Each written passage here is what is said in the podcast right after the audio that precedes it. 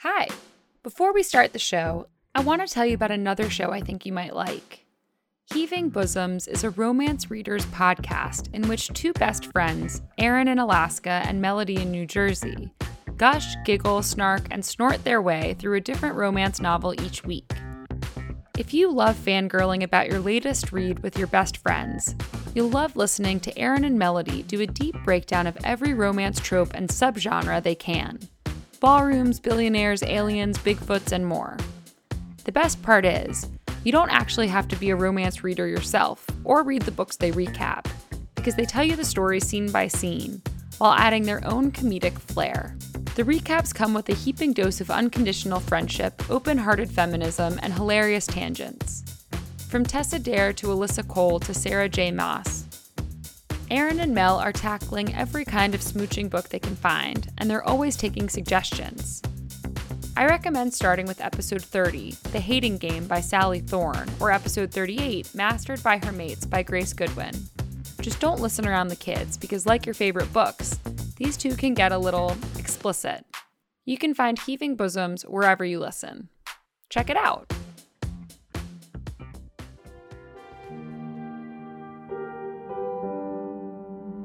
Hello. From Wonder Media Network, I'm Jenny Kaplan, and this is Encyclopedia Womannica. Today's musician was perhaps her truest self on stage, in her top hat and tuxedo, belting out the blues and flirting with the audience.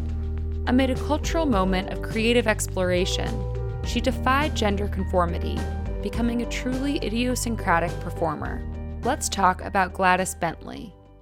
Gladys Bentley was born on August 12, 1907, to a Trinidadian mother and an American father. Gladys's birthplace has often been listed as Philadelphia, where she grew up. But in a rare television appearance in 1958, she told Groucho Marx she'd been born in Port of Spain, Trinidad. Now, where are you from, Glad? I'm from Port of Spain, Trinidad. Do, do you have a job, Gladys? Yes, I'm an entertainer. I sing and play for a living in nightclubs all over the country. And I just finished a book called This The oldest of four, Gladys weathered an unhappy childhood. From a young age, she refused to play along with gender conformity, and her family resisted her early attraction to women. Gladys poured much of her frustration and confusion into music, emerging as a talented singer and piano player. I don't want no man that I got to give my money to. Ooh, la, da, da, da. At 16, Gladys ran away to New York City. It was the dawn of the Prohibition era, and speakeasies, establishments that illegally sold liquor, sprang up across the city. The Harlem Renaissance was in full swing. Gladys immediately began performing at house parties and illegal brownstone basement clubs. When the Clam House, Harlem's immensely popular gay speakeasy, announced an opening for a male piano player, Gladys jumped at the chance. It was there at 133rd Street and 7th Avenue that Gladys's career skyrocketed. In a top hat and a perfectly tailored tuxedo, Gladys belted out original blues numbers and lewd parodies of popular songs. She often tangled with male entitlement and abuse, simultaneously declaring her own sexual autonomy and flirting with women in the audience. In tackling the patriarchy, Gladys was continuing the legacy of performers like Bessie Smith and Ma Rainey. But Gladys also incorporated her own sexuality and gender presentation into her act.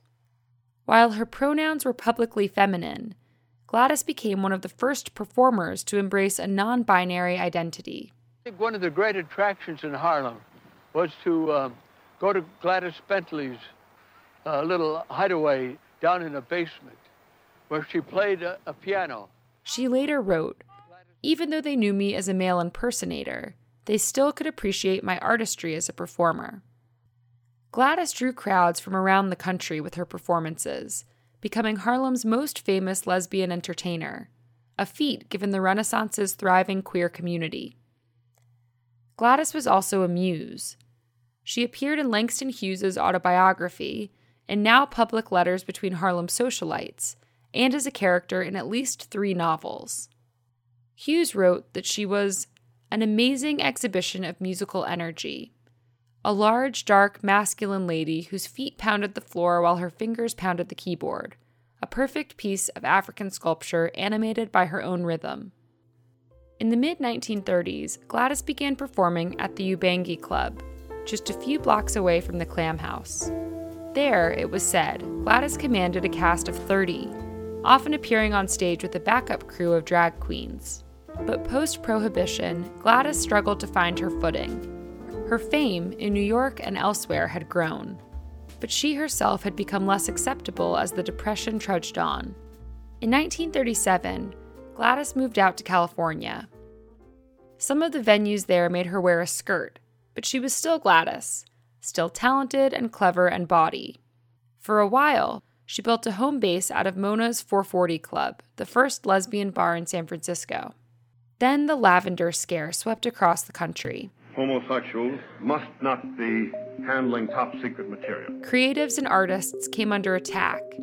In 1952, Gladys penned an essay called I Am a Woman Again for Ebony magazine, writing that she'd been taking hormones to turn her heterosexual.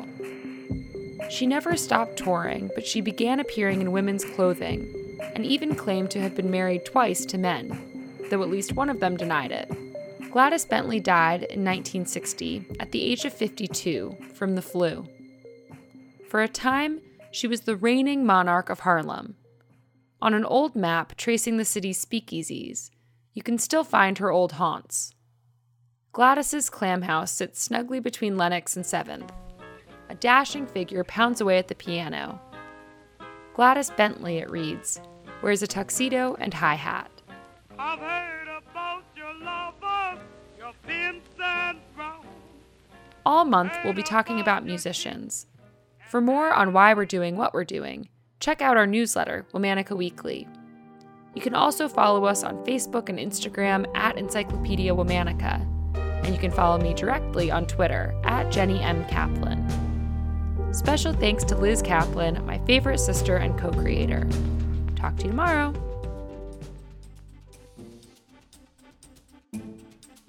What do you think of when you hear the word STEM? You know, science, technology, engineering, and math. School? Lab coats? Numbers and formulas? Here's a new way to think about STEM. Let's say your middle school aged daughter loves taking selfies. Well, that's STEM. Behind those cool pictures lies some pretty cool software engineering. Or maybe she's a roller coaster fanatic. Roller coasters wouldn't be fun or possible without mechanical engineering. Maybe she likes baking. That's chemistry. Or loves animal habitats. That's environmental science. Girls who experiment, get messy, fail, and try again are girls who grow up to develop new technologies, find new cures, and help make the world a better place. To find resources to keep your girl interested in STEM, check out She Can STEM. That's She Can STEM. This message is brought to you by the Ad Council.